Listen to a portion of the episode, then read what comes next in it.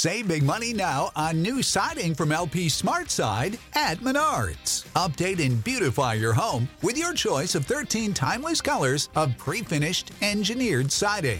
It's durable and includes a Sherwin-Williams factory finish paint warranty that means no painting for years to come. View our entire selection of siding from L P Smart Side today. And don't forget to check out our flyer on Menards dot com for all the great deals happening now. Save big money at Menards.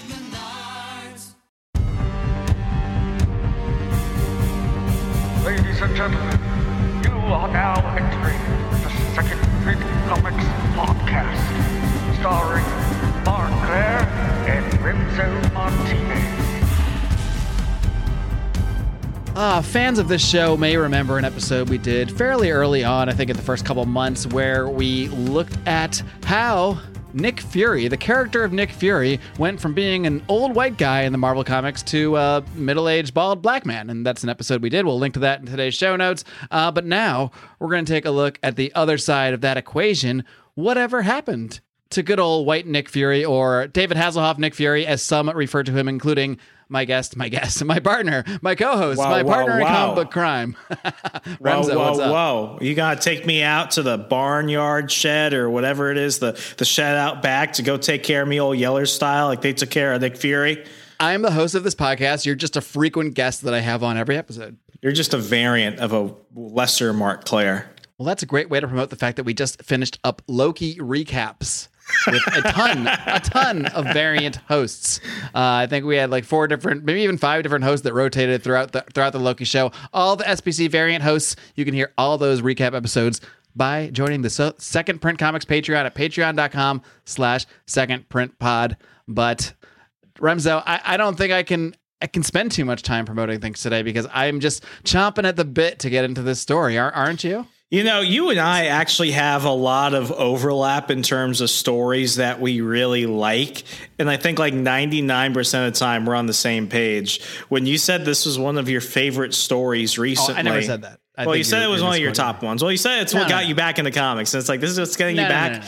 No, no, no. no. no, no, no. Well, where, no. Where, where, where, where am I going to skew, been, Mark? Where am I going some, to skew? Some, there may have been Words some hairs crossed here. There may have been some hairs crossed here. I, I believe what I said, and maybe I maybe I spun things in a way that confused you. I think all I said was this is one of the first stories I read when I when I first got back into comics. That's not oh. the same thing as being one of my favorite stories. Let's oh, be very, this is, very clear about that. This is when you jumped back in? This is when I jumped back in. It was. This around, is what pulled you? No, this is not what pulled me. This is just a, a consequence of being pulled back in, getting the Marvel Unlimited app, and seeing what had just come out. So this is the story that I think had just completed uh, about the time that I really started getting heavily back into comics. Um, and, and Marvel Unlimited, that the the existence of that app was a huge part of me getting back into comics. And it you know it was so much fun to go back and dive into a bunch of old comics that I read back in the day, uh, have access to all this Silver Age stuff. I mean, I just went I just went wild on Marvel Unlimited. But then I said, you know, what's What's going on in the present day? What's, you know, what what are the big events happening? And just recently, this event called, what the hell is it called again? The Thing, man, The Thing. this, yeah, this is this is such a favorite story of mine that I already forgot what the, what the hell it's called. Uh, no, this event is called Original Sin, and there it came go. out in twenty fourteen. And I think I had not read comics between about two thousand four, two thousand five until twenty thirteen. And then I went crazy. I, I got into Invincible. I got into Walking Dead. I went back and read all the Savage Dragon that I had missed over the years. And now and, you do a comic book podcast. And now I do a comic book podcast. Exactly. So this is how things can spiral if you're not careful, everybody. Uh, I, I suspect a similar fate for my stepson. As we discussed last week, I took him to buy his first comics uh, the other week, and uh, he's he's he's all in. Like he's he's obsessed with comics now. It's already all he talks about. Remember, parents, get your kids addicted to comic books so they'll never have money for drugs. Yes, or girlfriends or anything like that. Anything uh, like that. uh, yeah, but no, it, it's it's. Part of me is excited for him to be getting into comics. The other part of me realizes I may have doomed him to a life of being beyond obsessed and spending all his money on this. So we'll see which way it goes. Well, before we get started, just a minor house note. Folks, we went ahead and teased it a moment ago. Please, patreon.com slash secondprintpod. That's patreon.com slash secondprintpod. For as little as five dollars a month, you get weekly Remso rants, tales from the puck, bucket pile. I was about to say bucket pile. Uh, that's a shout out to our Canadian listeners, all three of them. Uh, the bucket we, pile. Yeah, we've got uh, recaps going back to WandaVision, uh, Falcon and the Winter Soldier, recently Loki, and Caleb Franz and I will be coming back in a couple weeks. weeks to do Marvel's What If on Disney Plus. So if you're just, you know, just clampering at the bits for more S B C content, fear no more. We've got you covered every week. And if you just need a little bit more in that life, you just, I mean, you just need to, I, I'm, I'm so excited. I'm slurring my words and everything. Listen, we're about to go and ahead and send out, well, I just got off work. I'm thinking of twenty million different things, but twenty million different things narrowed down to this. I'm going down to my local comic book shop this weekend to pick up a whole slew of graphic novels for For our uh, epic crossover level patrons. These are patrons that go ahead and get all the content I listed earlier, but they get a hand-picked hardcover graphic novel shipped to them every three months. So if you want to go ahead, support the show, get more content, and also grow your graphic novel library in the process, please, patreon.com slash secondprintpod.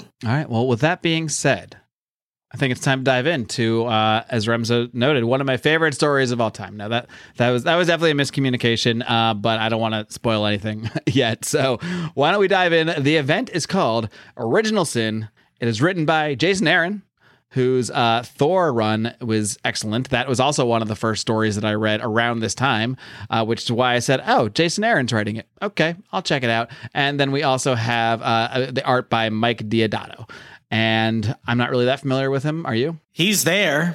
He's there. Okay. He's one of those artists that Marvel really wanted to pump up as one of their young guns in twenty fourteen. And then everyone saw his stuff and they're like, that's all right. But that's all it is. It's it's all right.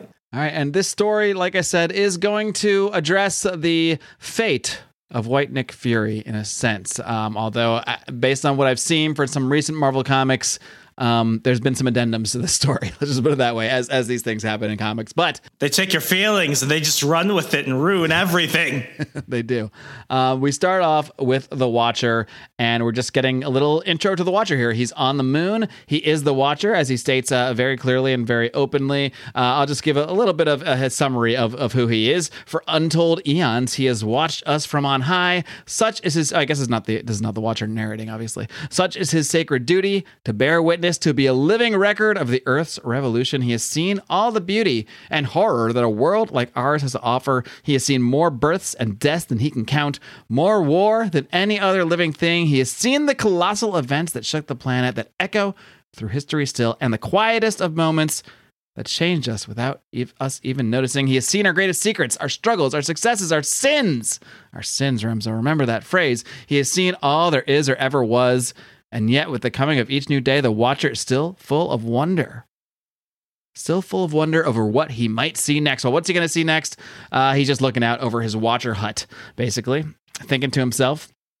And uh, as he does so, we see a big, huge lightning or energy strike or explosion in the Watcher's lair. And we cut to a diner where we're having a little a little superhero meeting. We have uh, Widow and Black Widow and Steve Rogers and Wolverine are sitting at a diner with good old David Hasselhoff Nick Fury, the original White Nick Fury. Uh, they're just kind of shooting the shit, telling a little story, sharing an old war story about Bucky butchering a cow in World War Two uh, that they that they got to eat, that uh, that Fury and, and Steve got to eat. And it was the, the best damn cow they ever eat. Did you get hungry while reading this story, Remzo? I've got the Cheez-Its out right now. Oh, man, I want Cheez-Its. That sounds great. Sucks Not to be you. Not as good as the greatest steak ever ever made. But um, we they get a call, a phone call, from who? From Thor. I guess has a cell phone. Um, Thor uh, says that everyone, he says, like, everyone's got to go to the moon. I'm sorry. Who do you think his provider would be? I feel like mm. Thor's an A T and T guy. I feel like he's a T- no, T-Mobile kind of guy. Because of the T and the Thor. Yeah, right? And the hammer. That kind of makes sense. A good tie in there. Hmm. I dig it. Um, but uh, whoever his provider is, Uh, it was uh, this this phone call was enough to convince uh, Nick Fury and company to just head right off to the moon without a second thought. And uh, they do so, of course. Nick Fury says, "I'm driving." So they take Nick Fury's little space car. What do you think of Nick Fury's space car that he's always driving around in space? I, I wish we had seen this more in, like, the M C U, because we've seen it a couple times. We saw it a lot in the Agents of S H I E L D T V show. But, you know, it's one of those things where it's like, yeah, it's dorky. But at the same time, it's like the Fast and Furious franchise is going to the moon. So give us more space car. Indeed. We could use a lot more space car in the in the T V shows for sure. Uh, maybe in Secret Invasion. Maybe now that he's up there in S W O R D and he's he's doing a little more space stuff, maybe we will get the space car. They seem to be doing a lot of fan service, especially, you know, with especially in Loki. I mean, Loki was just full of it. Oh, yeah. So it's only a matter of time until we see, like, the full on S H I E L D space car. Restore the space car, please. Uh, but they are all gathered at the moon, and they find that the Watcher has been murdered. They find the Watcher's dead body. Of course, the Watcher, Uatu, big, giant, creepy, bald guy that watches everything. He's just basically the ultimate creeper, uh, as we discussed in our, our What If episode way back when. Uh, his eyes, not only is he murdered, but like I said, his eyes are completely punched out. He has no eyes. So it's it's just a nasty scene altogether. Uh, what did you think when you did you read this? But I didn't think I asked you in the beginning. Did you read this when it first came out? Yeah, I did. I collected it month to month. And what, what I do appreciate about this series, and you see this in the artwork, you see this in the way that they began the story. It's very much like a old school nineteen twenties mystery noir type story. But with this, I mean, what what I like is that they don't lean off the fact that it's like when somebody dies in the Marvel universe, you might as well make it look like a real death. If you had ever show, if you had ever told me that they were going to kill the Watcher and that his eyes would be gouged out or whatever the hell they ended up doing to him, I'd be like, Marvel's not going to do that. He's in too many kids shows. He's in all the cartoons. They want to go ahead and do this. You're not going to take the giant, like, overgrown mutant alien Gerber baby and gouge out his eyes. But they they went ahead and did that. So I was pretty much hooked from there. Yeah, I mean, I think that's what pulled me in initially, just to the, the concept of the story, just the idea that they killed the Watcher, that there was this sort of murder mystery angle to it. And that concept kind of drew me in to want to see the rest of the story. And once I've sort of committed to a story, once I've committed to see it out, I kind of got to see it out. And this one, this one really went wild, because this the, the story we're going to look at today is eight issues. But this one had, like, spinoffs upon spinoffs upon spinoffs. I think every single Marvel comic had, like, an Original Sin. I wasn't able to do it. I, I collected, like, Original Sin Iron Man, and then when they shot out like twenty others, I was like, you know what?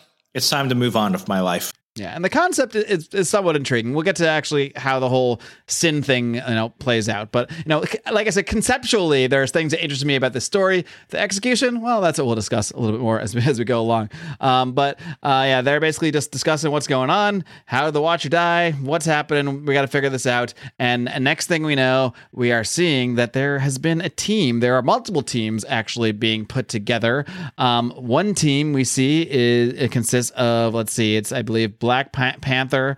Um, we haven't. We also see basically there's like various characters being contacted by this mystery person who's putting this team together. Uh, we see Ant-Man uh, is, is teaming up with Emma Frost. Uh, we also see on a separate mission. First of all, they're torturing a guy when we first run into them in Los Angeles. But we have Doctor Strange and the Punisher teaming up, and then we have another team that consists of Moon Knight, Winter Soldier, and Gamora. What did you just think of these these three little these three little teams that they put together? Black Panther, Ant-Man, Emma Frost, Doctor Strange and Punisher, Moon Knight, Winter Soldier, and Gamora.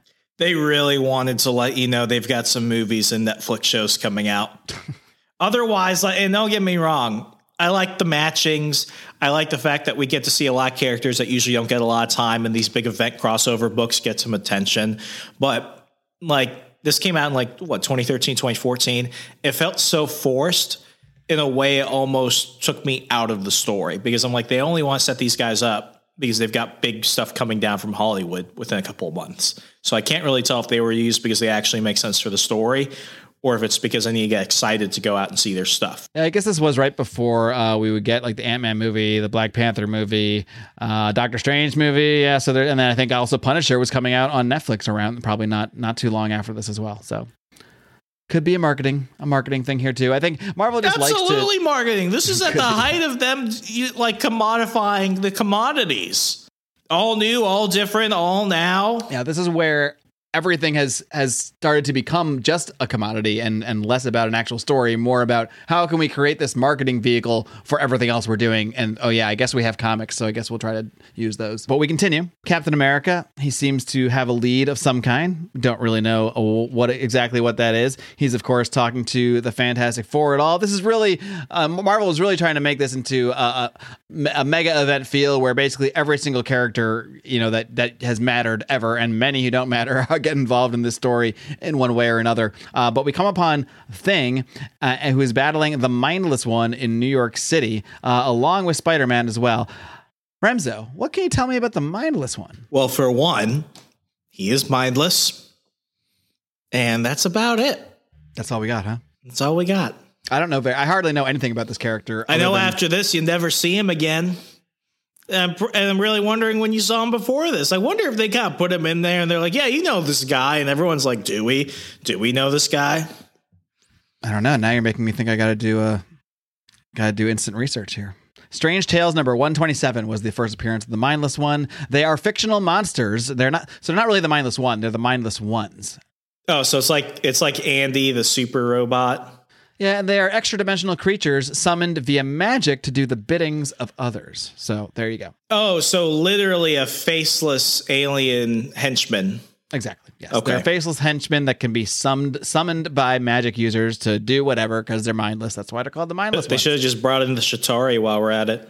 Yeah, uh, but in, in this case, the mindless one actually seems to not be mindless, as the Thing um, so so notes, because he's speaking. Apparently, he's speaking telepathically, and he's saying things like, "Why he make I know was better not knowing," and that's when the Thing says, "Oh, he doesn't seem so mindless to me." He's like, "Something's Spidey's saying something's wrong. They're not supposed to be telepathic. They're not even supposed to be able to think or anything." He's like, "Well, whatever. We'll figure that out later." Meanwhile, we got to battle this this mindless one. So, speaking of which.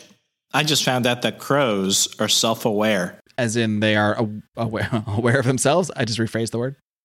They can identify themselves and differentiate themselves from the rest of existence, much like humans. Interesting. And frightening. It'll, it'll bother you for the rest of the night. I don't know if that bothers me more or less than the existence of the mindless ones. But regardless, uh, it seems the mindless one, this mindless one anyway, has uh, has somewhat of a mind because he's thinking and he's he's thinking telepathically, communicating with Spider-Man and things. So uh, they're kind of freaked out about the whole thing. But then, of course, we see Captain America and Nick Fury show up in the good old uh, space car. Oh, by the way. Uh, the mindless one also had something. He had the ultimate nullifier. Now, the ultimate nullifier uh, is this, this super powerful weapon, and part of what the Watcher does, um, we've we learned this. In, there was actually a, um, a Original Sin number zero that I read too, but we we know this through Marvel uh, canon and such. He he lives on the moon and he watches what goes on, specifically on Earth. Uh, but he also has an armory of like he basically collects. A, a bunch of weapons and, and things that were, you know, collected over the years that were used in various historic events, kind of like a little museum. Uh, but one of those weapons is the Ultimate Nullifier, which was originally used to defeat Galactus uh, when the Fantastic Four first encountered him. So I was a little frightened personally to see a mindless one just just waving around an Ultimate Nullifier. Yeah, I feel like they would have done that like way, way sooner. Like, wh- why is it when they go ahead and create these giant like, you know, giant machines to go ahead and take down like cosmic entities like Galactus, they never used it again. Like, wouldn't have this thing been awesome during like Infinity Gauntlet or something else? They didn't even really use it in against Galactus. I think in that, if I recall correctly, in the, that original story, uh, they like they try to get it and they can't get it. But Reed Richards like basically just like figures out the the design of it and builds a new one and threatens Galactus with it, and then he freaks out. But the one that Reed made isn't actually a functioning Ultimate Nullifier. It was just made to look like the Ultimate Nullifier, but that was enough to scare Galactus off. Spoiler alert for for Fantastic Four, I think, I don't know, sixty to sixty-two or something like that, whenever that first Galactus story was. Uh, but yeah, this, this mindless one, he takes that Ultimate Nullifier and he points it at himself and nullifies himself. He commits suicide. So whatever was going on with this mindless one, he clearly was not mindless. He had a mind, uh, a mind that was so driven to pain and torture that he actually killed himself with the Ultimate Nullifier. So, so what does uh, what, what what's the character from Rick and Morty, Mister Mister Mises? Existence is pain. in. Yeah, they're basically, yeah, these are basically meeseeks. This is exactly what they are. And uh, yeah, so this is a pretty, uh, this is a pretty violent story, actually, between that, the bloody eye murder of the Watcher and the mindless one killing himself. There's, there's been a lot of violence in this story so far. Quentin Tarantino, you know what Marvel film you need to go ahead and direct. Hey, if J J Abrams' son can write a Marvel comic, Quentin Tarantino can definitely direct a Mar- an M C U movie. Absolutely. I don't know if that's the best analogy. I would love to see him I'd do Moon Knight. Too bad that's not going to happen. Nah, he's got to do the Punisher. Come on. Really? Got to do the Punisher. You think that one? I would take anything, to be honest. I mean, it, it would it would be unique and absurd no matter what. Or maybe Blade. I could see him do Blade. That would be cool. No, Ghost Rider. I would love to see Quentin Tarantino's Ghost Rider. When I think of Quentin Tarantino, I think of heads being chopped off and blood spraying from those severed heads, and that just seems so perfect for like a Blade. But I guess Moon Knight would work too. Yeah, that that makes that makes more sense. Restore the Tarantino verse, everybody. Meanwhile, we see these these these couple teams have broken up, and they're all kind of on different missions, um, doing whatever. Uh, Ant-Man, T'Challa, and Emma, they're headed towards the center of the Earth. Why?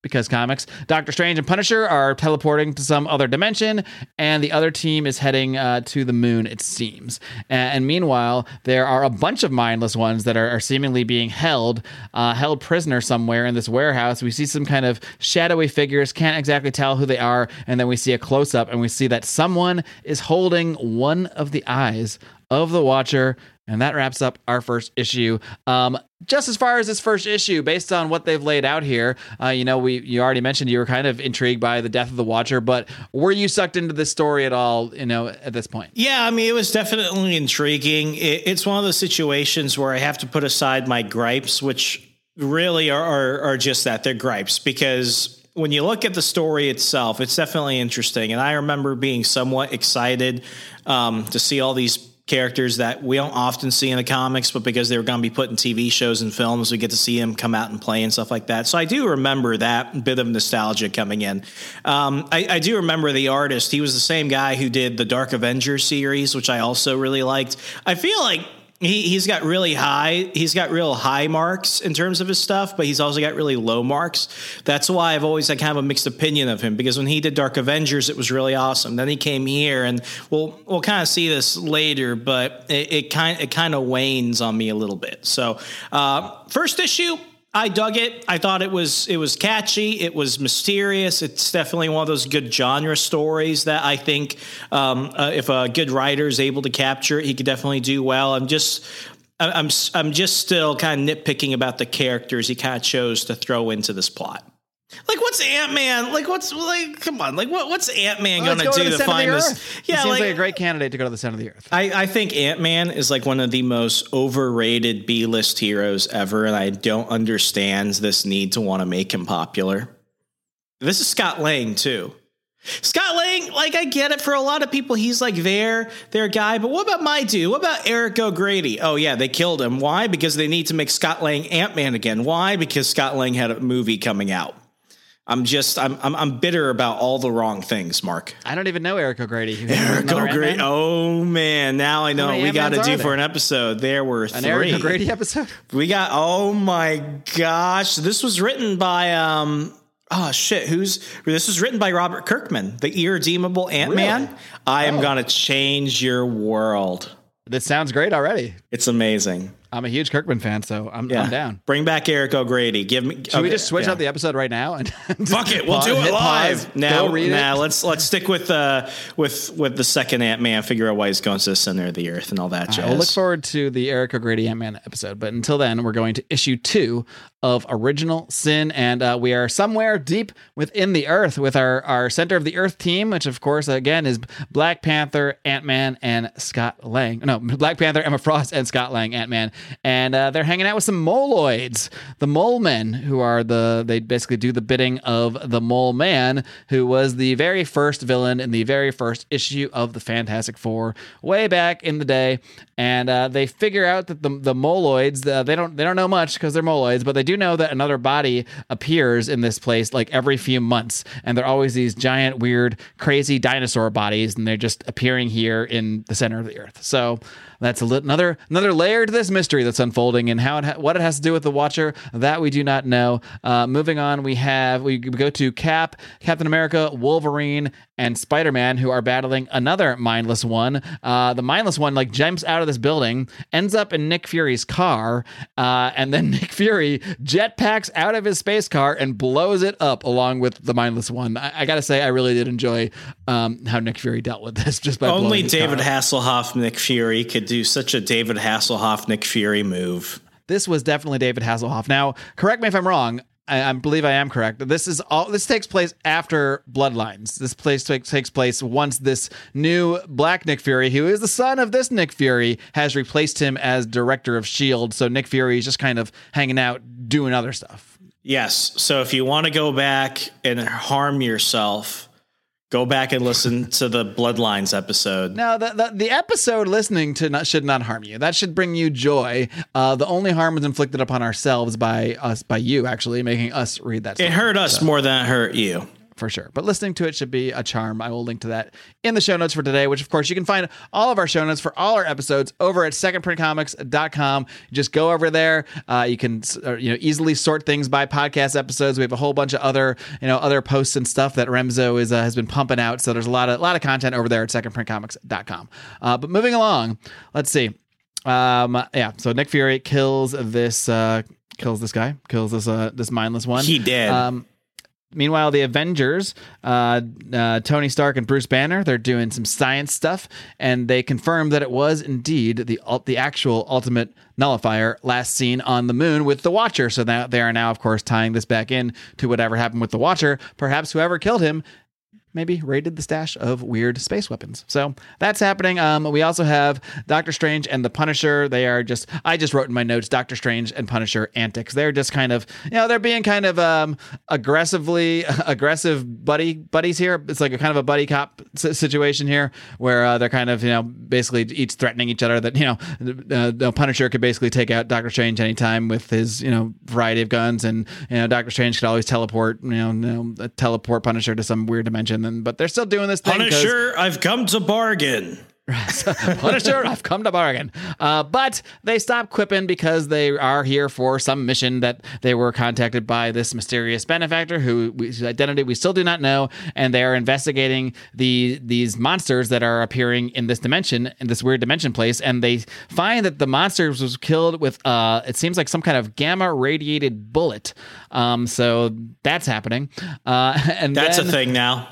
Yeah, so that's a thing. So there were in both these situations, uh, in the center of the Earth as well as in this other weird dimensional place, there are monsters showing up who are killed in various ways. And Punisher basically says there's only a few people, only a few people who can make a shot like this. So, of course, that's going to hopefully, you know, narrow, da- narrow down our list of sus- uh, suspects. Uh, we then see these mysterious figures uh, plus the, these mindless ones um, and... Um, Yeah, basically, okay, one of them turns out to be, what I think it's Exterminatrix, something like that. Yeah, Exterminatrix. Yeah. Um, and a big old battle ensues because the Avengers have basically tracked down the mindless one to this this little warehouse these guys are in. So it's the Exterminatrix and somebody with a hood whose identity we do not know yet. He's the one that's holding the eye of the Watcher. And the Avengers show up and they're doing Avenger stuff. A big battle ensues uh, as, uh, let's see. Yeah, a big old battle ensues basically here. We just get a few pages of kind of, you know, standard superhero battle stuff. Nothing I really think I need to uh, go into in, in great depth here, but um, they get their asses kicked pretty handily. There's like a million superheroes at, at this point, by the way. There's like, it's not just like your regular Avengers, your Hulk, your your Spider-Man, your Captain America. You also got the Fantastic Four. You got Thing. You got Black Widow. You got Nick I'm surprised, Fury there. I'm surprised they brought in the Fantastic Four for this. I don't even think they had a book on the stands. Actually, I think it only only Thing is here, actually, at this point. Um, I think this is just around when they canceled Fantastic Four for like five years or so.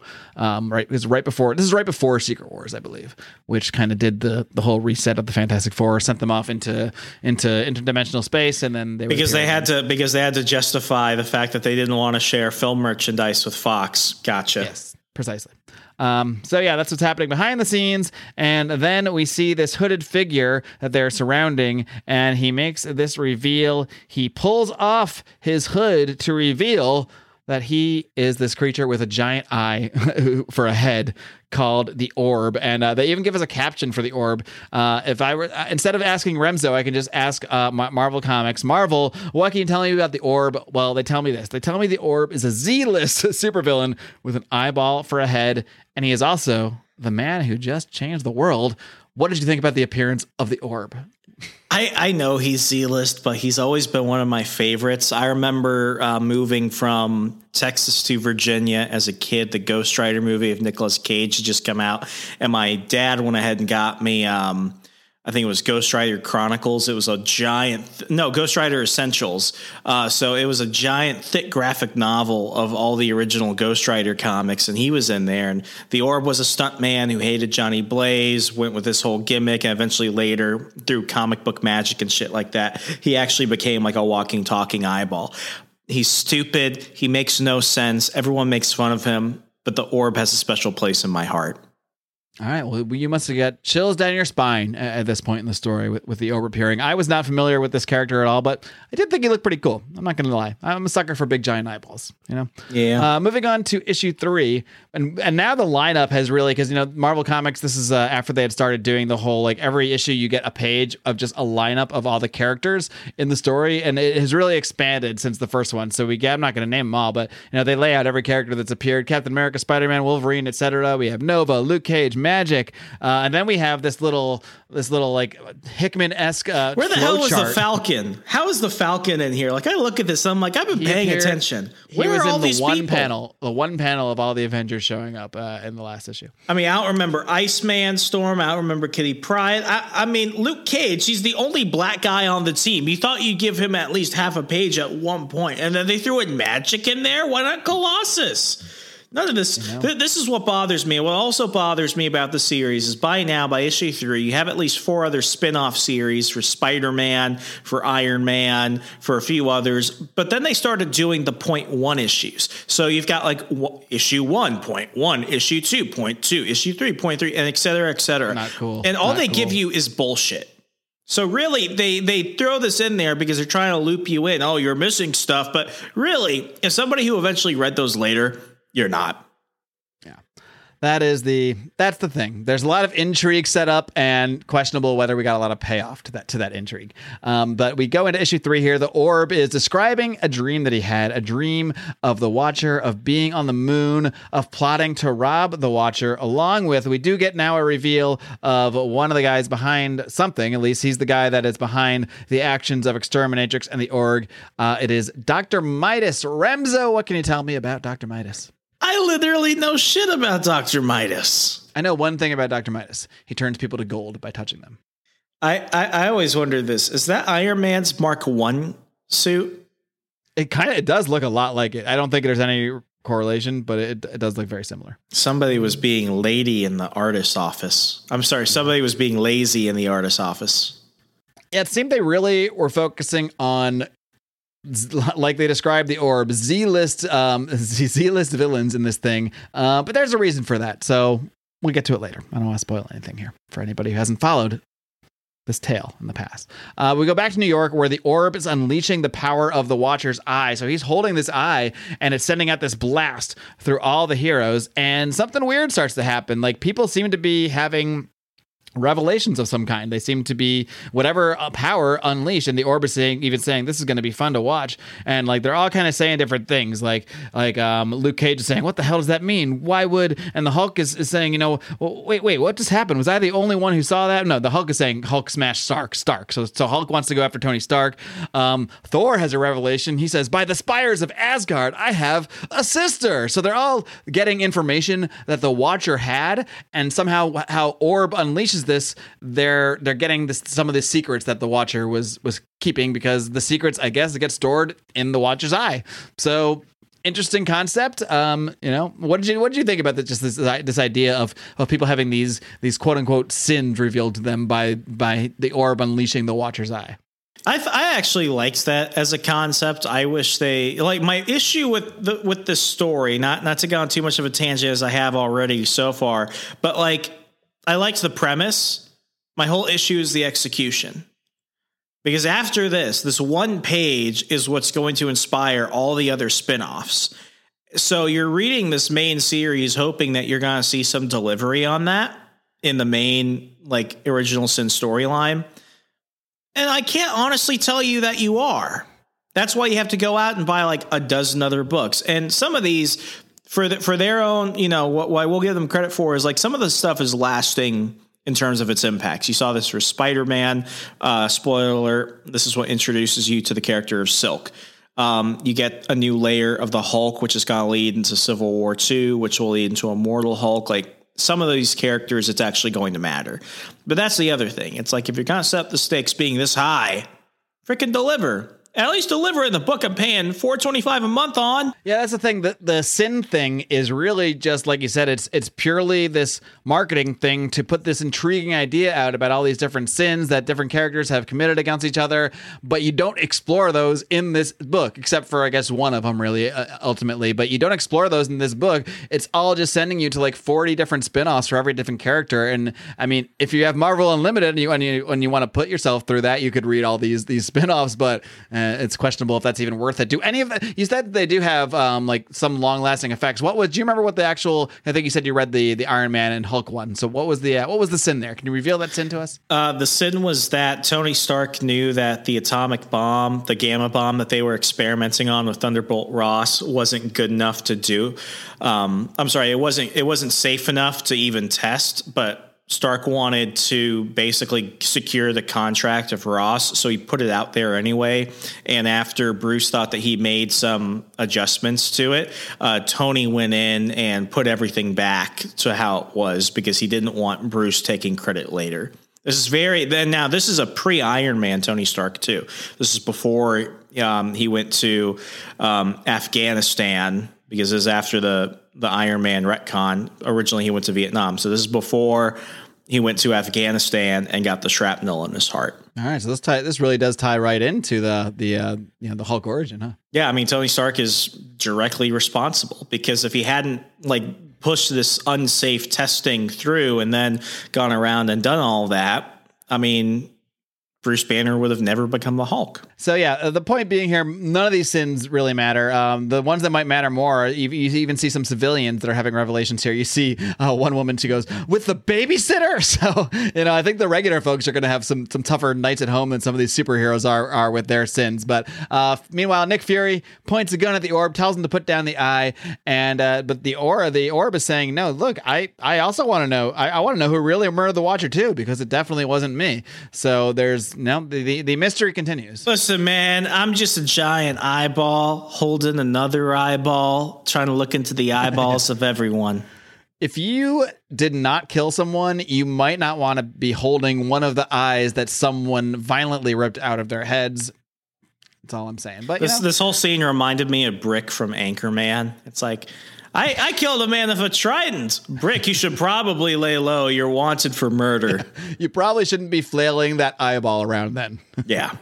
You should probably find a safe house. So yeah, uh, yeah. Orb also wants to know what's going on. We then continue to uh, see what's been going on with some of these investigations, continuing in the underworld, uh, as well as this weird dimension with Doctor Strange and the Punisher. And uh, B- Doctor Strange basically says, all right, tell me every single name. Because like I said, Punisher's saying like only ten people, only ten people. Like he's, he got it down to a very specific number. Only ten people could have made this one shot from this place to this against this one creature with this gamma bullet. He's like, all right, Give me, give me the list of your ten people. Um, so, you know, Doctor Strange is getting a little uh, deeper on this investigation as well. Uh, we also see Moon Knight, Gamora, and Winter Soldier doing their own thing. Uh, meanwhile, we do see that this, we get a little shot of this benefactor. We kind of see him from behind. We don't still don't exactly know who he is specifically, but he does seem to be an older, a little bit of an older man. We see some really gray hair, and we see that he also has one of these gamma bullets, the same gamma bullets that were found in this weird dimension where Doctor Strange and the Punisher are are also investigating things, um, supposedly at the behest of this weird benefactor. So, so a lot of a lot of intrigue, a lot of tie-ins going on. Uh, meanwhile, we see the Hulk and the the and Wolverine are interrogating the Orb, basically just uh, threatening him with with violence. As as you really notice when you're older, that Marvel superheroes tend to do a lot. Like, there's a lot of torture and violence being conducted by Marvel superheroes. Now, it appears in this case. They did so much of that, George W. Bush was an honorary Avenger. Sir, we've made you an Avenger for your heroics in the torture space. Thank Get you. me that Black Widow lady. Why, sir? Cause. Yeah, so they're interrogating him. They're they're telling him, you know, uh, tell me how you killed the Watcher or whatever. And, and the Orb is saying, like, bring me Nick Fury and I'll tell you everything. And it's like, okay, whatever. And um, this basically leads Mick, Nick Fury to search for Doctor Midas. Uh, and in the meantime, these secrets have just thrown so much shit into chaos. Uh, people are mad at each other, like you said. Uh, Hulk is mad at Tony Stark, but he's going to put that aside for now while he, you know, does the stuff in this in this main book. And everybody's basically just mad at each other for various reasons that you can explore in, in, in various other spinoffs if you so choose to. Uh, meanwhile, Captain America, he and he is also, Captain America is being the most secretive. He's not talking about um, what he saw from the little secret bomb here. And, uh, you know, F- Fury, and then meanwhile, Nick Fury is also wondering to himself, he's wondering, like, why didn't I see anything here? Um, meanwhile, we see that uh, the, the space team of Gamora, Bucky, and uh, Moon Knight have landed on this planet. Why is it you could get Gamora, but you can't get Star-Lord or Drax? You know, heroes that actually make sense being out in space. Yeah, I don't know why Bucky needs to go into space. Or, or like Moon Knight. Not, don't get me wrong. Like, I'm not like, like, I like both of these guys, but when I'm picking a space team, I mean, at least Black Panther has been to space. The Thing has been to space. Why? Why? This is, this is weird. I love that every character in Marvel Comics is is adept at at traveling through space. They can all pilot spaceships. They can all put on a helmet and just fly around in space. And it's like, they require no training. If you're a hero, you just, you know how to do space stuff. That's how Jeff Bezos did it. There you go. Um, and they, they basically find out that they're trying to investigate, you know, something, and they, they figure out that, oh, the body is this planet. It's like a, it's like a living planet. And I said, oh, like Ego? Well, they actually say that too. They say, oh yeah, a living planet, just like Ego. So we got a big long shot of this murdered planet. So they're just, they're standing on this dead planet. So that's what's going on there. Um, let's see. They're also trying to figure out, oh yeah. Um, while they're on this planet here, um, at, at one point, like Bucky disappears, like, uh, Moon Knight and Gamora are just chatting. Bucky has disappeared. And then you hear this, you see this beep, beep, beep, and their spaceship go, blows up. So it appears that perhaps Bucky has blown up the ship and stranded Moon Knight and Gamora on this planet. Oh, I think we also need to mention that in, in the panel that absolutely raised my expectations and then quickly broke my heart when they're when they give like this little flashback of who killed the planet. Do you recognize who that guy is with the giant gamma Gatling gun? Wait, they sh- where do they actually show that? Uh, between. Oh, oh no, I see. Yeah, I see. I see. Yeah. That. Do you, do you know who that is? I do not. I mean, I know who it's. No. What am I missing? That is Rom Space Knight. Oh, wow. Yeah. Okay. And what's fucked up is that Marvel has been teasing Rom throughout the Young Cable series, this and a few other books, even Secret uh, Wars in one of the covers. But what's fucked up is that Marvel doesn't even own the rights to him. So he's belong he uh, he has belonged to I D W as part of the Hasbro license for the past five years. So they keep trying to bring Rom in in certain situations, but they either completely ignore him or they make it sound like it's anybody but him. But I'm a big Rom Space Knight fan, so when I saw this for the first time, I was like, "Oh my god, Marvel got Rom back!" And then they fuck it up. So yeah, so it's not. Okay, but in, in this story and what, what's revealed later, it's not yes. actually Rom. Yes, it's not to, actually they're, Rom. They're kind of teasing us. They they basically. were they're trying to make you think, oh my god, does Marvel have Rom back? Is this what this is all about? That that's what they tried to do. Not. That's what they tried to do. So, well, spoiler alert, it's not. It's not Rom. Rom Space Knight fans. We we then see uh, that Bucky um, is, is. We see that Nick Fury is holding the eye. He's he's checking out the eye. He's wondering who has the other eye, because this is only the one eye that they got from Orb. You see, people, Watchers have two eyes. Yes, just like many other creatures, Watchers have two eyes. So there's another eye missing out there. And then we see Bucky appears through a portal and immediately shoots Nick Fury in the head. And then, if that wasn't enough, he beheads Nick Fury. And that's how we end our issue, with Bucky standing over Nick Fury, holding the eye, holding Nick Fury's head, and saying, no more secrets. What did you think about what happened here with Bucky? And were you at all concerned that Nick Fury had actually passed away? Yeah, that was fucking metal. That was pretty cool. I don't know what else to say. It's awesome. The thing is, we've seen every time I see Nick Fury uh, die, spoiler alert, this is what happens. I always know, oh, this is a... In every f- story we've done for this show that has Nick Fury, he dies somehow, but he never really dies. Well, yeah, it's because he's always he, there's always an L M D. You know, there's always there's always a life model decoy uh, living somewhere behind who you think at the time is definitely the real Nick Fury, and then it kind of never actually is the real Nick Fury. I mean, go so. go back to Second Brick Comics episode two when we did Brian Michael Bendis' Secret War. At the end of it, Wolverine like claws the fuck out of Nick Fury, and then it's like, oh, he's a robot. All right, moving along to issue number four, the Punisher and Doctor Strange having a little conversation. They are contemplating the deception taking place. They think there's some deception going on here, and uh, again, they're kind of uh, they're kind of arguing with each other. You got you see Punisher is pointing a gun at Nick at uh, Doctor Strange. Doctor Strange says, you know, what pisses me off is being lied to. Like, he realizes that whoever sent us on this mission uh, is actually probably knows more than than they know, and he thinks that they are being manipulated here. As of course, of course they are. Uh, we then go to Bucky, who's on the old blue area of the moon, which was the Watcher's home, and he has he now has this eye like strapped to his utility belt, and he's still carrying the head of uh Nick Fury. I'm screenshotting this. This is actually gonna become my new wallpaper on my phone. Bucky holding Nick Fury's head. Yes. Uh, we then go back to see the progress of the um, center of the Earth crew of Black Panther, Ant-Man, and Emma Frost. And uh, basically they figure out that what's the deal? They figured out. Why did they give Emma Frost the eye? Like, she's the, she's like one of the most powerful psychics and telepaths in the world, and you're telling me that she couldn't have looked into the eye? If the freaking orb could make it work, I think she could. You would think so. You would think so. I'll, I'll go ahead and complain about something real fast. The fact sure. that the fact that they never brought January Jones back as Emma Frost in the X-Men films absolutely broke my heart. Big fan. Big, Big fan. fan. Big fan. Of Emma Frost and January Jones. Especially when they're one and the same. yeah. Um, yeah, so basically, uh, at the end of the day here, all of these teams end up converging on Avengers Tower, uh, along with Bucky and the dead Nick Fury, uh, who, who basically all show up at the same time. And uh, Punisher and Strange show up there, and they Punisher just blows Hulk like out of the side of the building, because uh, cause Strange and Punisher want to then have their way with the orb and interrogate the orb. Orb. And uh, basically, they f- he they figure out that they're working for the someone called the Unseen. He says, "You haven't seen the orb." Says, "You haven't seen the Unseen." I have. I saw him in the eye. I saw his sins. When I saw when he. I didn't I didn't know one man could kill so many things. So we're learning there's something called the Unseen, and that's who is really behind a lot of what's going on here.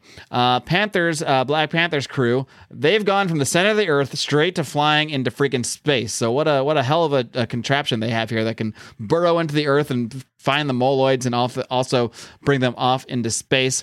Uh, they get on this satellite, and they also uh, find uh, Doctor Strange and Punisher there. They have, of course, uh, you know, done a Doctor Strange portal up to this same satellite, and they are there with the orb, as well as, oh yeah, Bucky is also here too. Uh, so they've all converged on this same uh, satellite. And Bucky has a great line here when they're all kind of arguing about, you know, who's on whose side and what have you. He says to Punisher, "I'm not afraid of a man who can't protect his own children." Ooh. That is a serious burn. And I am shocked that Frank Castle did not just cap Bucky right in the skull right there. Immediately. But maybe he's got a point. Uh, then another ship docks, and it is Gamora along with, um, let's see, she's got, she's now got Rocket Raccoon with, with her. Oh, finally, somebody that makes sense. Yes. So I guess we can assume that uh, when Gamora and and Moon Knight got stranded on this planet, uh, she used her, you know, her, her T-Mobile or whatever to to call to call Moon Knight, uh, to call uh, Rocket Raccoon, who of course probably had a spaceship, and you know, here they are. So now they're all converging uh, on this ship. They're trying to they're going after Bucky because they're pissed that Uh, Bucky, uh, you know, blew, blew up their ship and stranded them there. But he says, "Gamora, I'm not your enemy. Believe it or not, I was just trying to protect you." Did he just you know, knock her out with Nick Fury's yes. head? Yes, he took her out with by slapping her in the face with Nick Fury's head. That's a, that's a Tarantino move. Exactly, man. Tarantino should direct Original Sin, the movie. Actually, could be pretty badass. By this, this makes more sense the more I read it. Yeah, there you go. Um, let's see. And of course, uh, we then learn um, um, in this scene that uh, Nick Fury's head is an L M D. Uh, it's not really uh, the real Nick Fury, as I, I suspected uh, all along. And then we, we then we then see um, who appears, but is someone that is appears to be Nick Fury, but a much older version of Nick Fury, surrounded by a bunch of Nick Fury L M Ds, life model decoys. So it appears, perhaps, that this is the real Nick Fury, one that has actually aged more than we've ever thought Nick Fury had aged before. What did you think of this reveal at the end? I want to say I kind of saw it coming when I read it the first time. And looking back, I, I feel like they were definitely leading you in this direction. Um, I will say, though, that everything that comes after this, I hate. So, yeah. Spoiler alert. It doesn't get better from here, friends. All right, moving into issue five. Uh, this is where I ha- we have story time with Nick Fury, is what I call it. And uh, basically, old ass Nick Fury is telling this story, and it's a story we've apparently never heard from her from oh, before. I've, I've just got to say, like, at this point yeah. in Marvel's history, this is when you see every character's worst costume. You have not ultimate, but kind of ultimate. We gotta make it make sense for the movies. Captain America. We've got Wolverine without his healing factor. So he's literally walking around in, like, you know, a giant leather human condom. And then you've got Iron Man, who apparently red was too edgy. So they're like, you know what? Make it black. And then you've got Spider-Man, who, yeah, well, Spider-Man went back to being regular Spider-Man. So I'll give Spider-Man a pass. So it's like the lamest version of everybody, basically. Yeah. I mean, they have, they, how many, how many layers of clothes do they have Emma Frost in? She's not a character. Too, too you many. Put, you, she's that. not a character. You put clothes on. Uh, moving on to issue five, like I said, story time with Nick Fury, and he is in nineteen fifty-eight in Kansas. This is old S H I E L D agent Nick Fury. And uh, yeah, he's battling some weird aliens, and uh, suddenly some guy saves him. He's like the only one living here, and some, some guy shows up and saves Nick Fury, this guy in this weird armor. And then, yeah, so they, basically this guy comes in, uh, he's kind of like Rom Space Knight, but he's clearly some kind of human in this weird battle armor. He, he zaps away all these aliens, but in the melee, he gets zapped down, and it's, it appears he is dying. He gets, like, spiked through the, the just through his stomach by something. So uh, this, you know, super superhero space guy that saves Nick Fury from these aliens, uh, he he is dying. Yeah, he, yeah, he said, that's what he said. He says, I th- always thought it would be the Skrulls who got me, not these bunch of nobodies. Um, Um, and uh, yeah, this guy's dying, and then somebody comes along here, comes through this portal, and who is it? It's Howard Stark. So the Starks are just involved in freaking everything here. He says, "Holy Toledo, did you see that? That bomb is gonna make me a mint. Come on, Woody, let's get." And and Fury pulls out a gun. He's like, "Whoa, that's close enough." And Howard's saying, "Well, well, easy here. Calm down, chill out." And Howard Stark explains to Nick Fury that this is not the first alien invasion, that's for sure. And he says, "This guy has a name. This guy's name was Woodrow McCord." What a name, but it's a very nineteen fifty-eight name. Uh, this guy's name is Woodrow McCord, and apparently Stark and a bunch of other, like, industrialist guys, you know, who, who were sort of, I don't know, secret elites that were kind of doing their own thing. Oh, yeah, I remember this now. You want to know what? Okay, so what's funny is Hulk's sin isn't even Hulk's sin. It's Iron Man's sin against Hulk, but you want to know what Iron Man's real sin is? What is it? This? It's Howard's sin. Oh. Okay, I'm going to leave this here, and I'm not going to explain it. Tony Stark is not Howard son's, uh, is not Howard Stark's son. Tony Howard Stark is not Tony Stark's dad. And that's the sin that we learn in the Iron Man? That that's what off? that's what you learn. Oh, well, that's kind of lame. Yeah. Oh, I, you know, that's right, because that, it's in the it's in the Invincible. I think it's the Invincible Iron Man series where we find out that Tony's parents were these other, like, super spies or something. They right? were S H I E L D agents. Well, one yeah. was a, his mom was a S H I E L D agent. His dad was a S H I E L D agent who was a uh, who was like a undercover agent for Hydra, and that uh, Howard and Marie Stark adopted him. Yeah, that's dumb. That's the same. That's the same. series that we this is why I have trouble fucking Brian Michael Bendis. As much as I love him, he'll go and do something like that, and it's like, you unforgivable son of a bitch. And then if you weren't upset enough, he'll give you Ironheart at the same time. Uh. So yeah, it's hard to trust this guy, you know. I'm but he but he also gave us uh Secret War. I mean, what literally that in our, our second issue, our second episode. Ooh, it's been a while. Our second episode, uh, we covered Secret War, Brian Michael Bendis Secret War, one of the best stories I've ever read. So Brian Michael Bendis giveth and Brian Michael Bendis taketh away. That's the thing. You just can't trust him. But yeah, basically at the end. So the rich people are fighting aliens. Yes, that's exactly the summary. All the rich people of Earth have gotten together and they're secretly fighting all these freaking alien invasions. And uh, they basically had chosen this guy, this Woodrow McCord guy, and they set him up to protect the Earth. They set him up with all this technology, interdimensional portals. And this guy has basically just been going around fighting aliens for who knows how freaking long. I guess like ten, twenty years before Nick Fury stumbled upon him here. And then we see that Nick Stark, uh, Nick Stark, Howard Stark wants to hand this mantle over to Nick Fury. Uh, then we find out that Nick Fury goes off and starts killing aliens, and not just some aliens, lots of aliens. Like in some cases, he seems to be killing entire alien races. Like he's doing some serious shit. We also see him out there killing underground beasts, netherworld monsters on the weekends. The this is all while he has his full-time job as Nick Fury, like agent of S H I E L D, eventually the head of S H I E L D. Uh, meanwhile, just I guess on the weekends, we're supposed to think he's out there battling all these monsters. Now we also know that he talk has, about a side hustle. That's some serious freaking side hustle, man.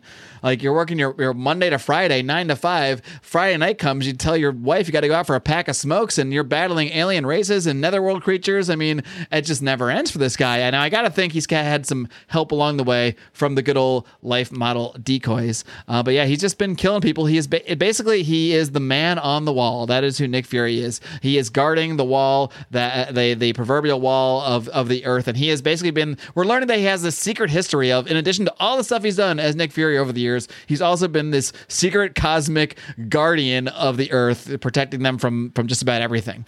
Um, and yeah, that, that that's basically what this whole issue is about, just laying out this origin of um, you know, he was of this Nick Fury who is the unseen, basically. But of course, the Watcher knew about him, because we see the what we see a scene where the Watcher is just, you know, watching him, because that's what he does. Watcher knows everything that's going on. Kind of voyeuristic now that you really think about it.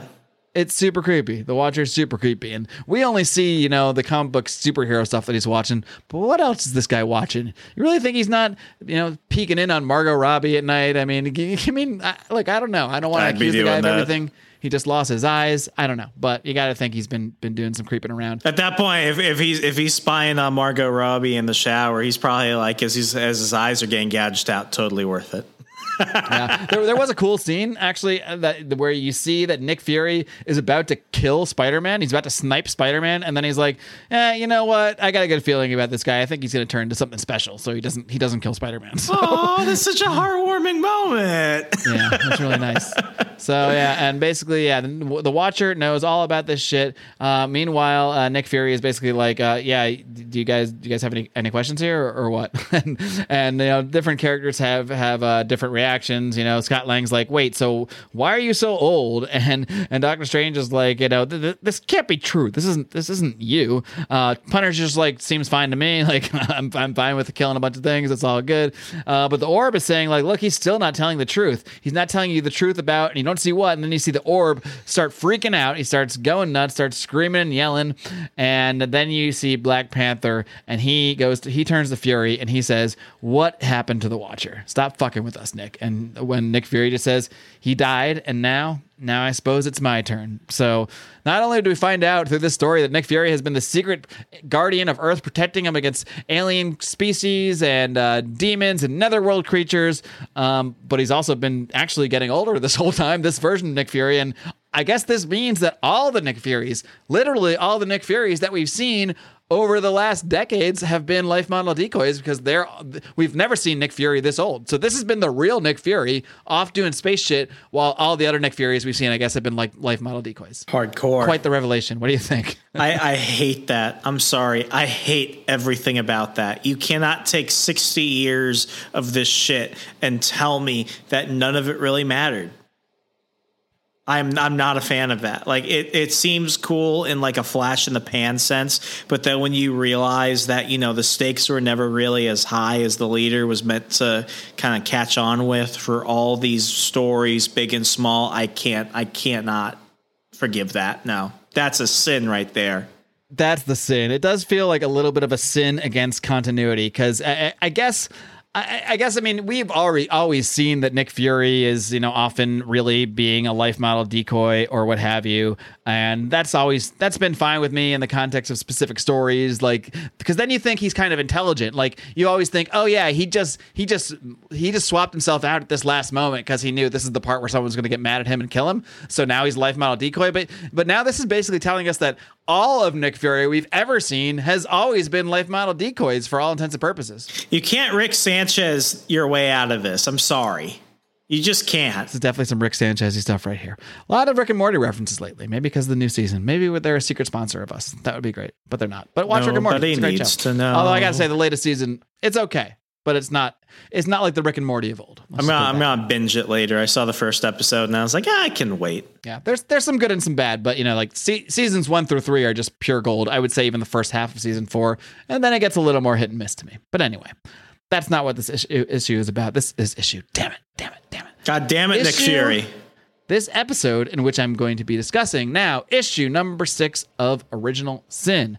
Moving on, we have the we see the Exterminatrix and Midas. They are escaping on a ship with a bunch of these mindless ones. Uh, Doctor Midas looks a lot like a thing here. The thing here, don't you think? Like somebody he, got he his- somebody got super super like lazy with coming up with new character designs. I'm just gonna say it. Yeah, it's a bit odd. I mean, they li- literally look like they just started drawing the thing here and then drew this electric stuff over him and then called him Doctor Midas.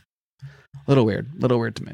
Uh, but yeah, he we learned that Doctor Midas, he's going to go to space and he's going to go find an eye. And he has some big ass ship that emerges from the ocean to do that. I mean, all these guys have, have these amazing ships that can go in the ocean, uh, go into the, the center of the earth, fly into space.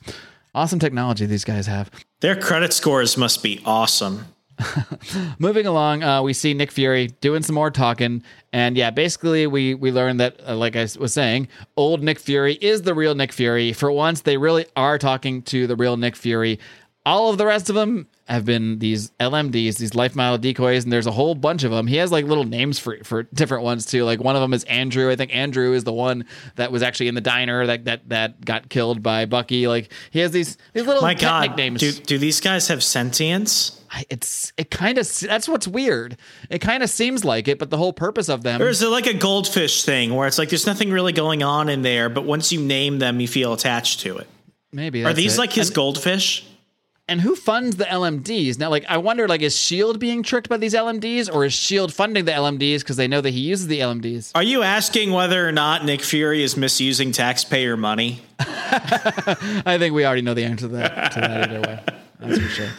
Probably the biggest waster. Well, I don't know. Is it a waste if he's if he's saving us from interdimensional creatures? I don't know. Remember that time he was a terrorist? I do. I don't, I don't, I don't, feel, I don't feel too bad for Nick Fury. Yeah, so Nick Fury goes on uh, to tell a little story about him and the Watcher. And we see Nick Fury is like, he's like struggling. He's he's beat up probably from some mission of, uh, you know, killing aliens or what have you. And the Watcher just appears uh, in front of him. And he's like, you know, what are you, what are you going to do? I'm not going to die like this. And he's just kind of like yelling at the Watcher. He's like, he's like, oh, you know, you're just going to keep, you're just going to keep doing what you do, which is still, oh yeah, nothing, right? You're just going to do nothing. Cool. Well, I got a whole world word to protect no matter the cost. So we just get, we get a, an inkling that Nick Fury and the Watcher, they, this is an issue they have discussed. Well, not discussed before because the Watcher doesn't really talk very often, but um, you know, Fury knows the Watcher knows what he's doing and probably doesn't like the fact that he just sits there watching when he is very, he is a powerful creature and he probably does have the power to intervene in, in some way, shape or form, but he chooses not to. So Fury kind of has a bit of a, a contentious relationship with the Watcher. Uh, Fury also reveals that he is dying. The infinity formula in his system that has been keeping me young all those years is gone and it's used up and he's aging rapidly now. So it's it's possible that it's more recent that we saw these L M Ds fully replace Fury, because it sounds like it's only like very lately that the infinity formula that was keeping him alive for so long was actually wearing off. So maybe you can believe it was him for a lot of the time, but I still have a hard time believing that he I mean, look, I'm a side hustler too. You're a side hustler too, but that's a hell of a side hustle, man. I don't know where he got the energy for all that shit. Running S H I E L D five days a week. I can't go commit like galactic genocide just for the hell of it on a Saturday. Yeah. And is he getting paid? Is he getting paid for this? Like, Howard Stark's gone now. Like, who's, is someone still funding this operation? They, they must have written it into a trust. It's like, for as long as we can go ahead and keep ten percent of our capital gains into this investment fund for him, we'll be able to make sure that little Nicholas here can go ahead and spend the rest of his life killing alien dictators and completely wiping other species off the map for Earth. Fury is, is talking to this whole crew. He's saying, like, none of you is here by chance. I chose all of you uh, for a reason. Well, except for the raccoon. And he's like, you know, some of you are friends. Some of you I only know by reputation. Some of, some of you owe me debts from a long ago. And some of you don't owe any damn thing to anyone.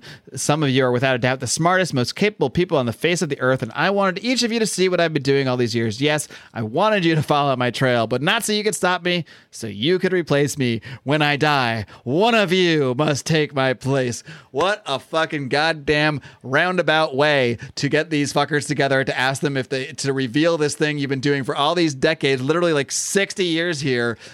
I don't know, maybe an email, maybe an invite to a he cocktail such, party. He is such a terrible friend. He's the worst. He's the one that's like, I treat you all like shit because I love you. Your love is painful. Yeah, he, he is uh, he is the absolute worst. Uh, meanwhile, uh, back at the Avengers Tower, we have Iron Man, Captain America, Black Widow, and Wolverine, and they're checking out. Uh, they're they're saying, okay, this is not Fury. It's a life model decoy. Way, way to catch up uh, to the rest of us. And uh, they figure out that some shit is going down. They also go to to uh, track down Nick Fury and meet up with everybody else. And uh, then we see that uh, a little conflict ensues here, because these guys are, believe it or not, not that thrilled with the situation, not that thrilled that they've been brought here, that Nick Fury is presenting this whole thing to them, and that they're they're being asked to uh, to take to take this mantle on. But meanwhile, they still have a mystery to solve, and Black Panther's not letting it, not letting it go. He's saying, Nick, this time I'm going to ask you politely, who killed the Watcher? And right as this, he says that, there's a beep beep goes off, and and uh, Nick Fury says that would be the self-destruct on Andrew's body. It means we don't have much time. We'll need to hurry things along here, I'm afraid. Andrew, no! Yeah, so uh, Fury just st- stabs Bucky with this uh, electrifying staff and, and grabs the eye back. So he's got the eye of the Watcher again. And, you know, Strange is saying, like, look, look, Fury, you really need to stop and think about what you're doing here. And he's like, uh, believe me, I've been thinking about it for, like, fucking decades now. Why don't you ever send Christmas cards? He's like, I've got a world to protect. That's what I'm going to freaking do. And then the whole crew here begins to uh, battle the, he's like, Panther's like, look, you have the chance to come along peacefully, because they now suspect that he is the one who definitely killed the Watcher. Uh, all, all signs seem to point that way. And uh, so Black Panther starts, they all start attacking the L M Ds. Now we got a big battle between this whole crew and all of the L M Ds. Uh, meanwhile, Nick Fury is, uh, he's still holding Orb. He's holding Orb uh, prisoner, basically. And he wants to know how it got to the Watcher's secrets. So Fury has the eye, uh, but he doesn't know how the Orb actually got those secrets out of the Watcher. And he says, like, his secrets, they, these secrets, they they got it. They ought to die with the Watcher, um, basically here. And um, you know, just as uh, everyone's coming together, who arrives? It's uh, this whole actual Avengers crew has now showed up. Um, Again, we got Captain America, we got Thor, we got Falcon. Your boy Falcon is here. Spider-Man in some weird armor. Captain Marvel, Wolverine, Black Widow, uh, Iron Man. This is really a, a quite a quite an interesting group of Avengers at this, at this time here. When the fuck did Captain Marvel show up?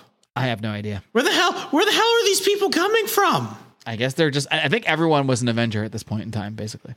Um, so yeah, then we we see Captain America. He's like screaming, where's Nick Fury? Where's the n- real Nick Fury? The Avengers are here. Wait, are they still in space? They're, now they're in space. Yeah, now they're back in space. How are they're they breathing outside? Um, I think they're just in the space station and there's air know. there I'll, or something. I'll, I'll, I don't want to know. I think I we're not supposed know. to think about this one too too much. They're on some satellite that Nick Fury secretly operates this whole thing off of from, uh, and then, uh, but yeah, then when we see this blast, and uh, you know, we, Captain America's like, Nick, what the hell? And we and Nick says, all my eyes are open. He's like, all that he says, all that matters is at long last. All my eyes are open, and Nick Fury is holding both eyes of the Watcher, and he's all decked out in his super space cop gear with all this weaponry and guns, and and he's looking ready to rumble. What do you think about this new version of Nick Fury that I guess has been secret Nick Fury, secret space guardian, I guess, for all these years? He stole Cable's look. Look at those massive guns and pockets. He really is. He really is Cable here, even down to the eye and everything. Uh, so moving on to issue seven, I'm gonna bring this thing. forcibly, forcibly, regretfully, not regretfully. What am I talking about? We're going to bring this thing mercifully to a close here with the last couple episodes here. Uh, we do get a, another flashback to a few days ago where we see Orb and Doctor Midas landing on the moon. Uh, they are headed into the Watcher's lair, and you know they're they're saying you know he's the Watcher. He sees everything. They're also with the Mindless Ones and the Exterminatrix. Uh, so they were heading there to do this.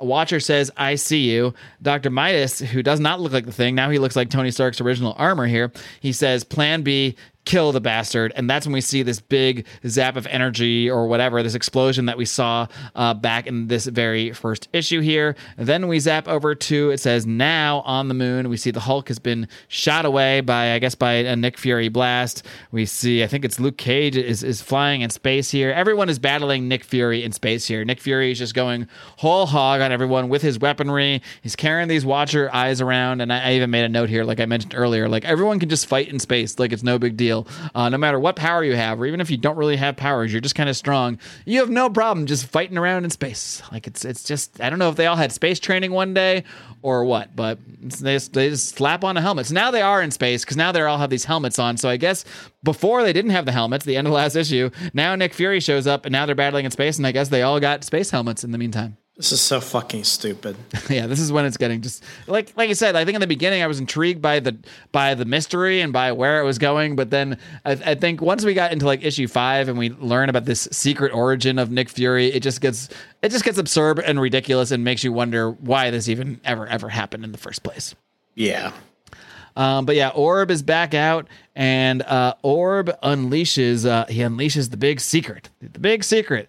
Uh, I don't know what the big secret is, but that's what I wrote in my notes. I'm not, I'm not, not exactly sure what Orb did here. Uh, but uh, we also see that Orb. Oh, this is back to that that flashback too. We go back, and I think we see that Orb had uh, shot the Watcher. Yeah, we go back to the, the flashback uh, from when Orb and Doctor Midas had showed up, and we see that that Orb does shoot the Watcher uh, in the eye. He's saying, he says, "You'll never have to see anything again." Uh, so we see, we do see that Orb did shoot Watcher in the eye and did blow his eye out, but we still haven't seen the, the rest of the scene here.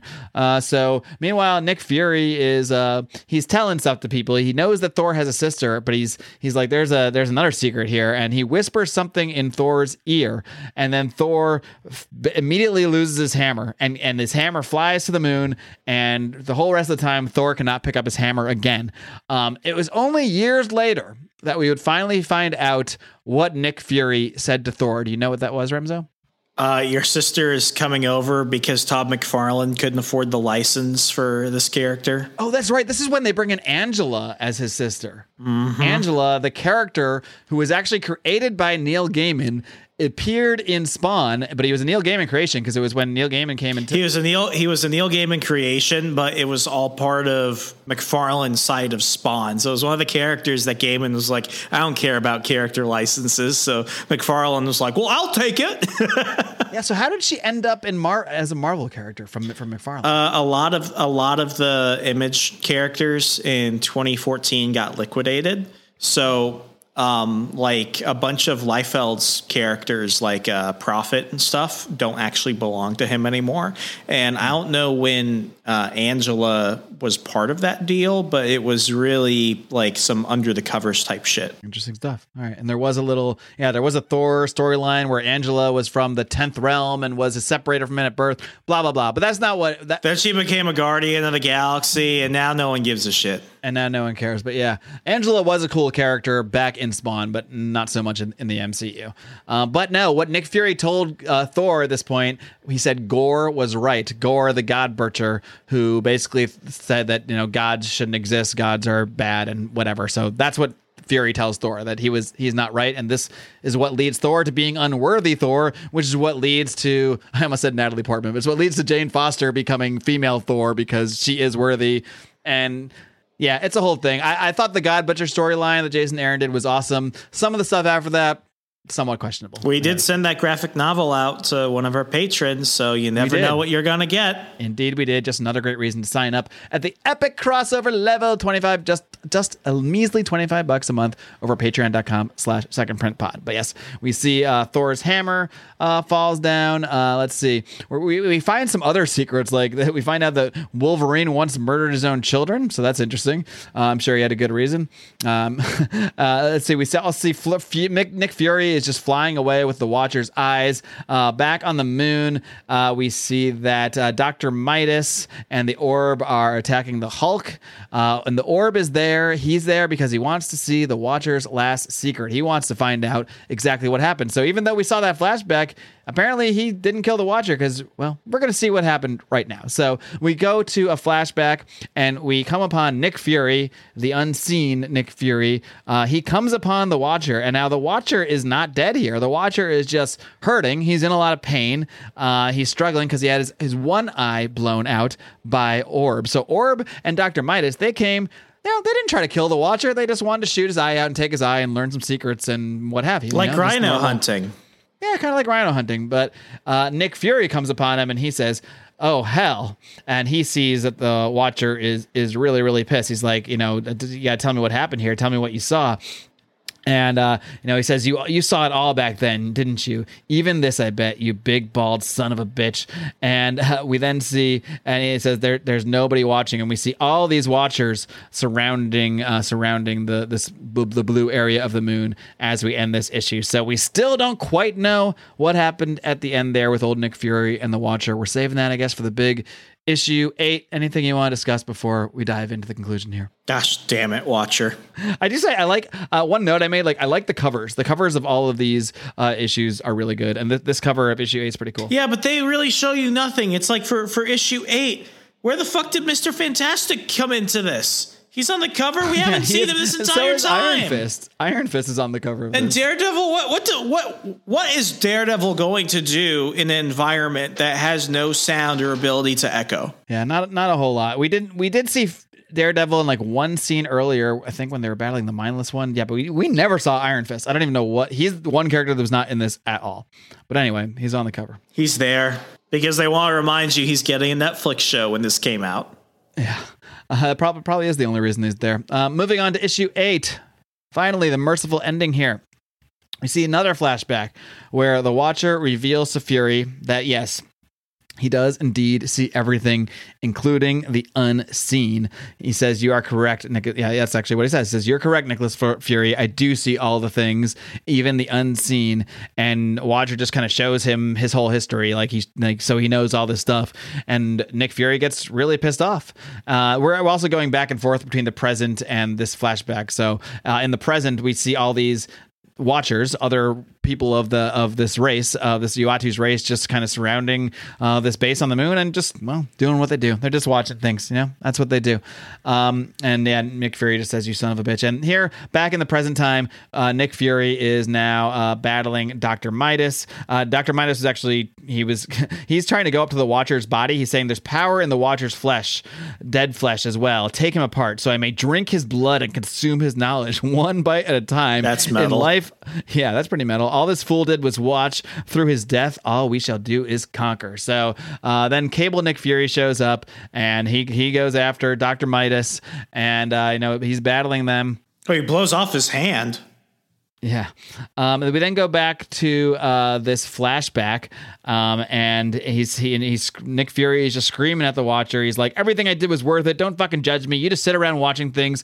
Uh, everything I did, I had to do. So long as the Earth is still spinning." So he's like, "Tell me what you saw. Tell me who I have to kill next." And the Watcher says, "You already know." Uh, again, we're bouncing back and forth between the present, bouncing back to this battle with uh, Nick Fury battling Doctor Midas and Exterminatrix. And uh, and then uh, I guess Exterminatrix t- tries to just take off. She actually turns on uh, Doctor Midas and tries to just leave with Doctor Midas's hand that she had cut off, I guess. She's like, goodbye, that's father. I'll now. always keep you close to my heart. Yeah, that's pretty. That's some, some tough family relations here. Um, Meanwhile, Nick Fury is just pissed off because the Watcher sees everything and keeps his secrets in his eyes, and he just doesn't like that. Uh, back in the present, Nick Fury is being uh, beaten down by the Mindless Ones. Um, We then see that um, uh, Fury is still in this flashback yelling at the Watcher, and he's saying, uh, you know, he's saying, uh, you know, who is here? Who took your eye? Answer me. What did you see? And he's like, look, I have seen too much. It's time for someone else to watch. And he's like, what are you doing? Put your hands down. I'm not the enemy here. I'm trying to protect the damn world. You will not stand in the way. Uh, he's like, damn it, you bad. And, and Watcher, like, kind of powers up like he's going to attack Fury. Uh, and like I said, meanwhile, back in the present, Fury's just getting beaten down, beaten down by these mindless ones. Meanwhile, Uh, as Orb is, is getting ready to, like, you know, use these eyes, the eyes actually come alive and they ta- they attack Orb, and they circle around Orb, and they're basically like choking choking Orb out. Uh, meanwhile, old Nick Fury is saying, I can't die, not until I know it was worth it, until I know this isn't the end. And um, and then, then they're coming in. This battle is still happening. The Avengers show up now. They're there battling all the mindless ones, uh, intervening and, and actually saving Fury here. Um, and, and yeah, and Black Panther's like, yeah, you're going to answer. You're going to answer for your crimes. Yeah, and he's like, yeah, we're here. Now just stay down. And he's like, look, you're here because you've seen the truth in what I said. For that, I'm sorry. I have to pass this burden on to one of you. It's not an easy road. Uh, it wasn't for me. It won't be for one of you. But someone's got to walk this walk, man. Someone's got to do it. And he's like, one last sin. He's like, just just say it, Fury. He's like, there's one last sin I have to confess to. And he's like, yes, yes, I did it. I killed the Watcher. And we then finally see the end of this flashback. We see Nick Fury shooting the Watcher in the face, killing him. He says, I killed him, and then God help me. And he pulls out the other eye. And uh, we then see Bucky approaching. We're now back in the present. He says, put the eyeball down. This is finished. Fury says, no, Buck, it's not quite, not quite over yet. It, uh, Midas is still inside, and he's growing stronger. I can feel it. Someone's got to stop him. I'm the only one who can. I got to save the world one last time. And Bucky says, look, Nick, you're going to die if you don't give us up. Let us finish this. We can save the world too.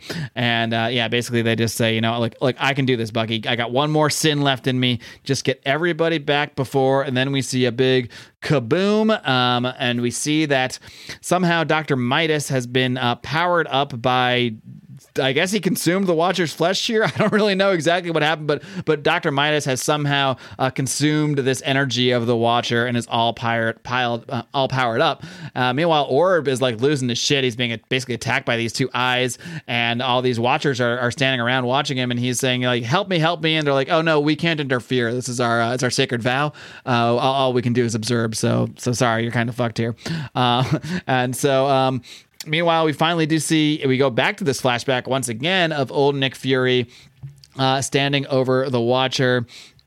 And uh, he says, he's saying like, it'll all be worth in the end. He's taken the Watcher's eye. He's like, you know, Let, let's hope I was right. Um, and, and Midas is approaching him, and he's basically like, look, give me that fucking eye, bitch. And Fury's like, fuck you. And Fury just shoves this eye into the middle of Doctor Midas. And somehow that energy like just takes out Doctor Midas. So that's basically how Nick Fury uh, does this one final act to defeat Doctor Midas.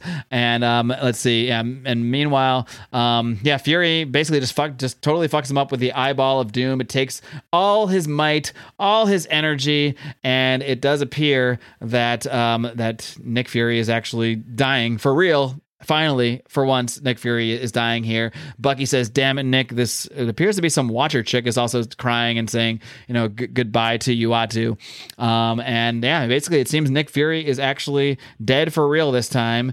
And you know, Captain America is just trying to kind of get the whole gang together, try to clean this thing up.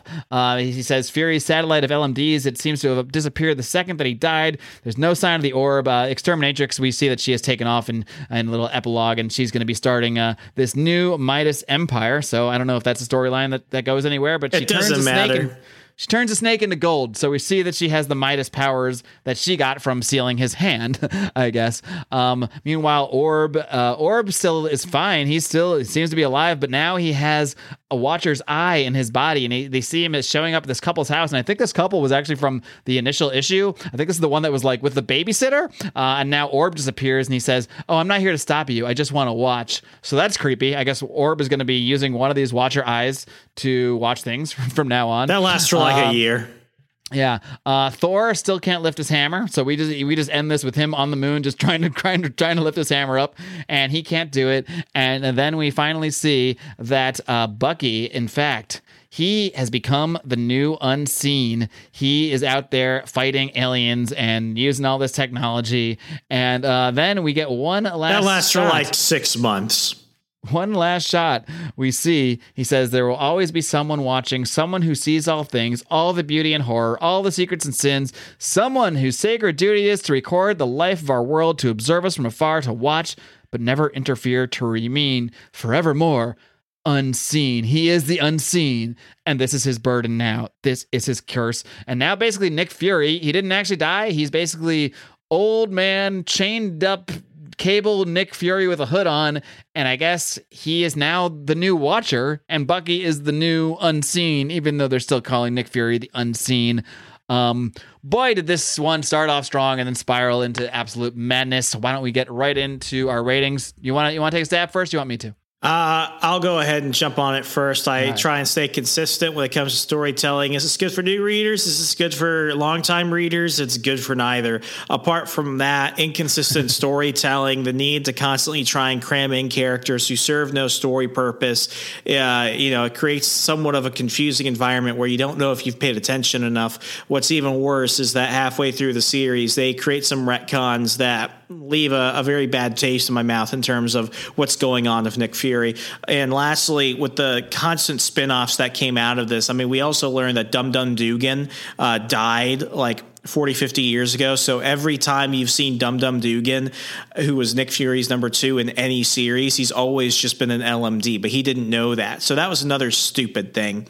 Um, you know, this had some long-term positive uh, effects. Like we get to see the Jane, the Jane Foster Thor. He was pretty awesome, but everything else that sets up, like, this isn't like a couple years of effects. It was like after a year, they were like, we got, we got to move the fuck on from this thing. There were like three other cro- big crossover events within the year this came out too, trying to whitewash some of what happened. So I'm giving the storytelling, everything, I'm giving it a two. Um, I'm going to give the, the artwork a three, not because I think the artwork is terrible, but because I think the renditions of all these characters are just bad. Like, I get it. Like, every era tends to have its own, like, you know, theme for costumes and stuff like that. I didn't like any of these things. So it's not necessarily the artist. It's just that none of these characters are very visually appealing. So uh, I'm I'm giving the full book a five out of ten. Wow, that's uh, harsh but fair, I guess I, I could say. Tough but fair. Um, yeah, to, for me, like, it started off interesting, and this is why I say it, it's a story that pulled me in initially, because I, I was, you know, I've been a big Fantastic Four fan my whole life. The Watcher has always been an integral part of that series and part of the Marvel universe. And when I saw that the the plot of the story was centered around the death of the Watcher, I found that intriguing, and I found some of the initial sort of laying out of, you know, the the mystery behind it to be interesting as well, but. I say once we got about halfway through this series, you realize it's really not going anywhere intriguing. It's actually just going somewhere really fucking weird and really fucking pointless. And I'm not sure what the whole point of this was, other than to just write off Nick Fury and get him out of the way entirely so we could have the Sam Jackson version of Nick Fury to replace him. Um, but man, this just seemed like of the weirdest way to possibly go about that, to create this whole side back history where he was secretly battling aliens. And then, and how dumb is it that he, he brings all these people here because the one of them has to replace him, and to do that he secretly hires them. You're telling me you think that Ant-Man is worth is is worthy of being a replacement for this giant intergalactic assassin job? Apparently he was on the list. Like, I, I get I get like the Punisher, Black Panther, Doctor Strange, maybe Gamora, definitely Winter Soldier. Yeah, I mean, obviously, but it's like this was what, what I hate about this is that this entire series was only done in order to create more brand reinforcement for the for the films and the T V show. And I mean, I've been saying a lot, it's like the comics feel like cheap merchandise for the movies and the shows. This is probably the biggest example of that. Indeed. Yeah. So like I said, when the, the story seemed like it might intrigue me at first, but it really did spiral into madness and nonsense. And really, it's already been reversed, because I think just recently in Fantastic Four, the Watcher came back and he's like recruited Nick Fury as his agent of something or other, because no one would suspect Nick Fury because they think he's dead, but he's really been the Watcher, the new Watcher this whole time. I don't know. I haven't read it. That's just uh, some, some snippets that I've seen, but uh, basically this is convoluted and a complete mess and doesn't really go anywhere except to lead to a bunch of spinoffs that you really don't have to read at all. Uh, so I, I'm, I'm going to agree with you on the story. I'm gonna give the story a two. I don't, I don't think it deserves much, much more than that. Um, the, the art, I'll be a little more, no, I think I'll be a, about the same on the art. Yeah, I mean, I'll give it slightly above average, because I did thought I thought it was decent art throughout. The the the artist is not bad. It's the stuff he was given to work with. Exactly. Yeah. So I'm not going to hold it too much against Mike Diodato. I will, I will agree with you on the score. I'll give him a three. Um, I'll give him a three. And I think we have the same score here, a five out of ten. That brings us to an S B C total of ten out of twenty, which I would say would not be something you have to read. Not even something you should read. It actually feels a little high, but it's not as bad as Bloodlines. I'll say that. Bloodlines was just intentionally shitty. Yeah, this felt like they had this felt like a Disney decision. Disney was like, we need you to come up with a, with a way to go ahead and remind all the people who read the comics and are unsure about the shows that the shows are coming out. This is at the height of the Netflix Marvel era. And also kill the Watcher while you're at it. And then also make a weird history of Nick Fury, because why not? Yeah, let's send the Winter Soldier to space. He's popular now. The kids like him now. Let's send him to space. So yeah, what happened to that? Did that go anywhere? For like six months, and then it came back. He just said, "I'm not doing that anymore." Yeah, I was still mad because around this time, that's when like there's a scene where Wolverine's like, "Oh, is Bucky alive?" It's because he had quote died as Captain America when he was Captain America during Fear Itself. But then he went on to be like an undercover agent for S H I E L D. So he he wasn't around any of his hero friends. So this is the first time he came back publicly in the Marvel universe. So everyone realized, oh my God, Bucky's alive. Gotcha. It was poorly done. All right. Well, I think that is going to wrap it up for this week's edition of Second Print Comics, where you can find us each and every Wednesday here. You can also find us each and every Sunday on the North-South Connection feed, where you get tons of uh, pro wrestling, pop culture stuff. If you're into that, check out the North-South Connection feed, where you can find us as well. And of course, as we've mentioned, if you want to support this show, if you want to help us grow the Second Print Comics empire, please do check out our Patreon for as little as five dollars a month. Uh, you can help support this show, and we really are putting that money to good use. We've done some marketing campaigns. A lot of our fans have been a result of those marketing campaigns, and we have some other stuff brewing as well, of course, and we pay for all of our expenses uh, for our website, for our, our podcast hosting. It's all covered by you guys, and uh, the more that it's covered, the more we can expand and grow this thing, the more we can get people talking about comics, and that's that's really why we do this show, because we love talking about comics, we love the idea of comics, we love getting more people into comics, and if you're if you meet that definition, well, that's probably why you're still listening to us right now, so please do check that out. Remzo, any last words? Let's make America read again, people. As always, I'm Remsa W. Martinez. And I am the unseen Mark Clare. Read comics. Change the world. Good night, America. Adios.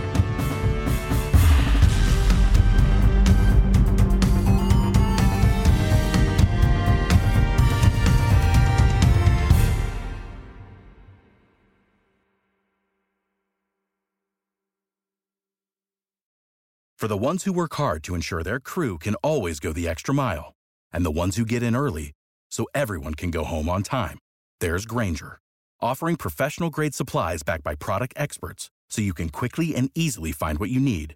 Plus, you can count on access to a committed team ready to go the extra mile for you. Call, click Grainger dot com, or just stop by. Grainger, for the ones who get it done.